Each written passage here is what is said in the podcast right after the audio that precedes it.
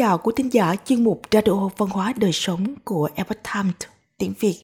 Hôm nay, chúng tôi hân hạnh gửi đến quý thính giả bài viết của tác giả Thái Nguyên có nhan đề Đừng buồn vì kết hôn nhầm người, bởi tất cả hẳn đều có nguyên do.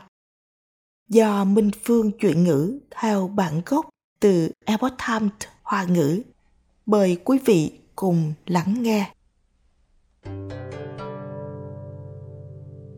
Đồ có thể mua nhầm, vậy liệu kết hôn thì có thể lấy nhầm người không? Điều này thực sự đã từng xảy ra trong quá khứ. Đó là nhầm thật hay nhầm giả? Liệu kết quả sẽ là lên nhầm kiều hoa lấy chồng như ý hay là một cuộc hôn nhân đổ vỡ?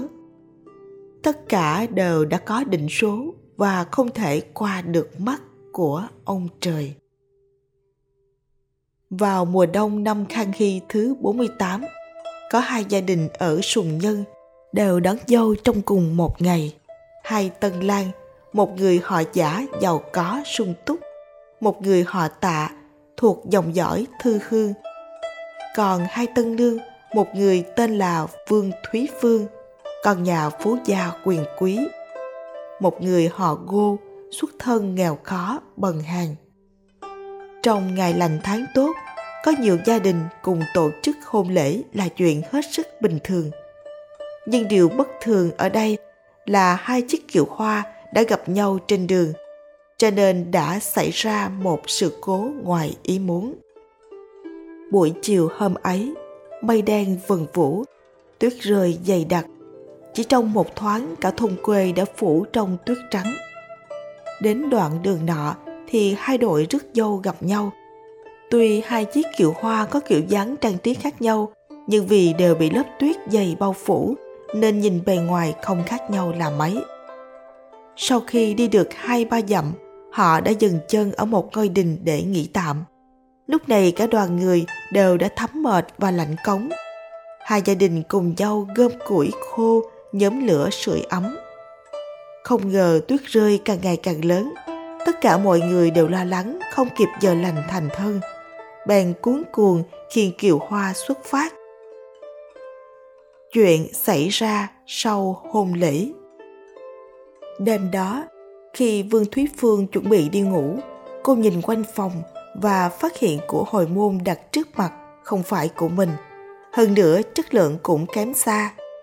Cô hoài nghi rằng nhà chồng đã đem của hồi môn đi thế chấp và đổi sang thứ khác để bù vào.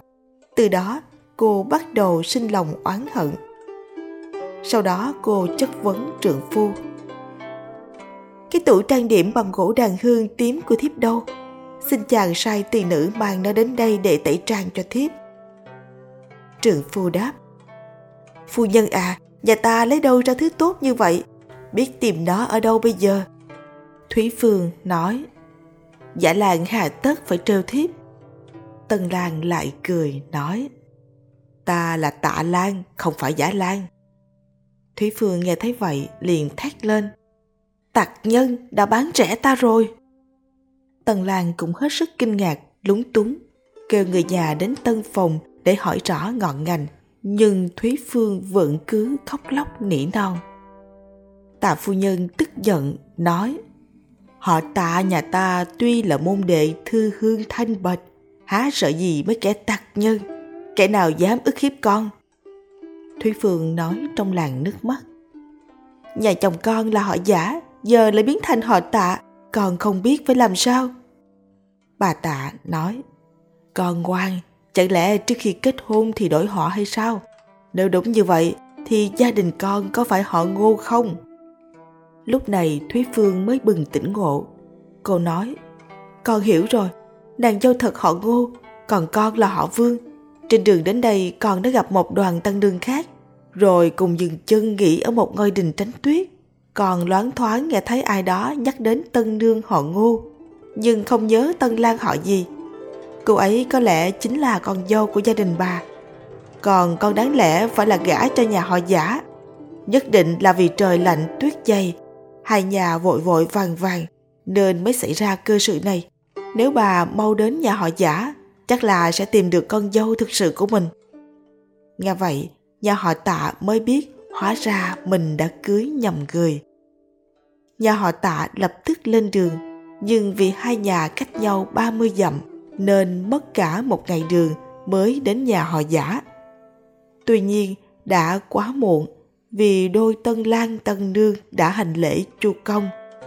Gạo đã sớm nấu thành cơm rồi. Nhầm lẫn cũng không phải ngẫu nhiên. Hóa ra khi con gái nhà họ ngô đến nhà họ giả, nhìn thấy của hồi môn xa hoa trước mặt, liền nhớ đến chiếc xe hoa gặp trên đường. Cô ta biết ngay rằng mình đã về nhầm nhà người khác. Nhưng vì lòng ham hư vinh nên đã cố tình không báo.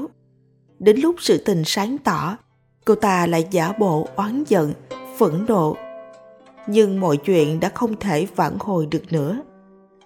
Giả công tử lại không có mặt mũi nào để người phụ nữ đã thành thân với mình theo kẻ khác về nhà. Sau khi người họ tạ trở về báo tin, Thúy Phương tuyệt vọng muốn tự sát. Có người khuyên nàng Việc kết hôn giữa hai nhà vương tạ ác là do trời định mới có chuyện đảo lộn như vậy. Giờ nhà họ giả và họ ngô đã kết thân với nhau. Nàng cũng nên ngoan ngoãn quy về nhà họ tạ. Thúy Phương không đồng ý nên nhà họ tạ đã cử người đến thăm hỏi cha của Thúy Phương và kể hết sự tình cho ông. Vương Công nghe xong vô cùng kinh ngạc, nhưng ông vẫn kiên định nói chuyện này ắt không phải ngẫu nhiên. Rồi ông lập tức sai người mai mối đến thông báo với tà gia rằng bằng lòng để hai nhà kết thân. Thủy Phương lúc này mới nghe theo ý nguyện của cha, đến bái kiến cha mẹ chồng, cùng trừ phu kết tóc, uống rượu giao bôi, chính thức trở thành con dâu nhà họ tạ. Nhân duyên đều do trời định. Về sau, họ giả vốn đang giàu có thì ngày càng sa sút. Còn nàng dâu cướp được hôn nhân tốt buồn bực mà chết. Còn vợ chồng họ tạ sống bách niên giai lão con cháu đầy đàn. Có người con chăm chỉ học hành còn đổ tú tài. Thủy phương cũng được ca tụng là người vợ hiếu thuận. Chuyện lên nhầm kiều hoa lấy chồng như ý này trở thành một giai thoại được nhiều người biết đến. Còn có người cho rằng hôn sự này có mưa tuyết làm bà Mai. Qua câu chuyện trên có thể thấy rằng nếu chuyện hôn nhân đại sự còn bị nhầm thì chỉ có thể là do ý trời. Vì nên các bậc tiền bối và những người từng trải đều biết, giống như cha của Thúy Phương đã nói. Chuyện này ắt chẳng phải ngẫu nhiên cứ tưởng rằng con gái họ Vương gả cho chàng thư sinh nghèo khó sẽ phải chịu nhiều ủy khúc, Nhưng không ngờ về sau lại hưởng cuộc sống hạnh phúc mỹ mãn. Còn con gái họ Ngô tham lam tiền tài, biết là nhầm lẫn, vẫn vứt bỏ lương tâm, thuận nước đẩy thuyền, gả cho gia đình giàu có. Nhưng cuối cùng lại sa cơ lỡ vận, chết trong buồn bực đây quả là điều không ai ngờ tới. Bởi những chuyện như nhân duyên, vận mệnh, dựng vợ, gả chồng, hết thảy đều do trời định. Vì vậy, trong sách mệnh, tích thiên túy có viết Nhân duyên vợ chồng kết từ kiếp trước do hỷ thần hữu ý định đoạt. Nguyên văn Phu thê nhân duyên túc thế lai hỷ thần hữu ý bàn thiên tài. Chẳng hạn, kiếp trước người này có ân huệ lớn với người kia, nên đã hứa với lòng mình rằng kiếp sau sẽ báo đáp. Sau đó, lời hứa này đã phát triển thành nhân duyên ở đời sau, có thể giúp đỡ rất nhiều cho vợ hoặc chồng của mình.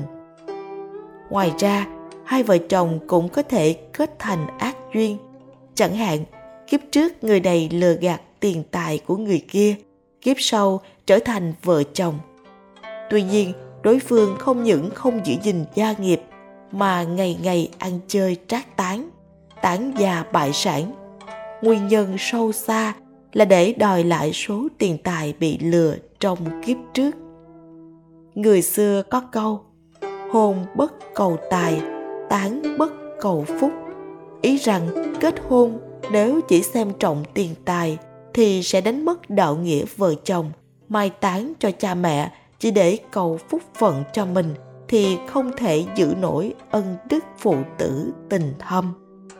Vương Thông Triều Tùy từng nói hôn dân đại sự chỉ nhìn vào tài vật đó là tập tục của dân tộc thiểu số ngoại bang người quân tử không nên nhiễm phải thói dung tục ngoại tộc này các bậc tiền bối cũng có câu thơ rằng, hôn nhân kỹ kiến đấu xa hoa, kim ốc ngân bình chúng khẩu khoa, chuyển giảng thập niên nhân sự biến, trang liêm mại dữ biệt nhân gia.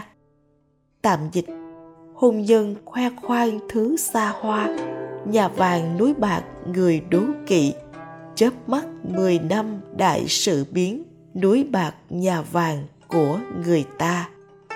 Câu thơ trên đã ứng nghiệm với câu chuyện cô gái họ ngô tham của. Biết nhầm lẫn, nhưng vẫn âm thầm che giấu đồng ý gả cho nhà giàu. Và đây cũng là một bài học giúp chúng ta thức tỉnh về khái niệm của một cuộc hôn nhân hạnh phúc. Quý thính giả thân mến chuyên mục radio văn hóa đời sống của Epoch Times tiếng Việt đến đây là hết. Để đọc các bài viết khác của chúng tôi, quý vị có thể truy cập vào trang web epochtimesviet.com. Cảm ơn quý vị đã lắng nghe, quan tâm và đăng ký kênh. Chào tạm biệt và hẹn gặp lại quý vị trong chương trình lần sau. Kính chúc mọi điều bình an và tốt lành đến quý vị cùng người thân.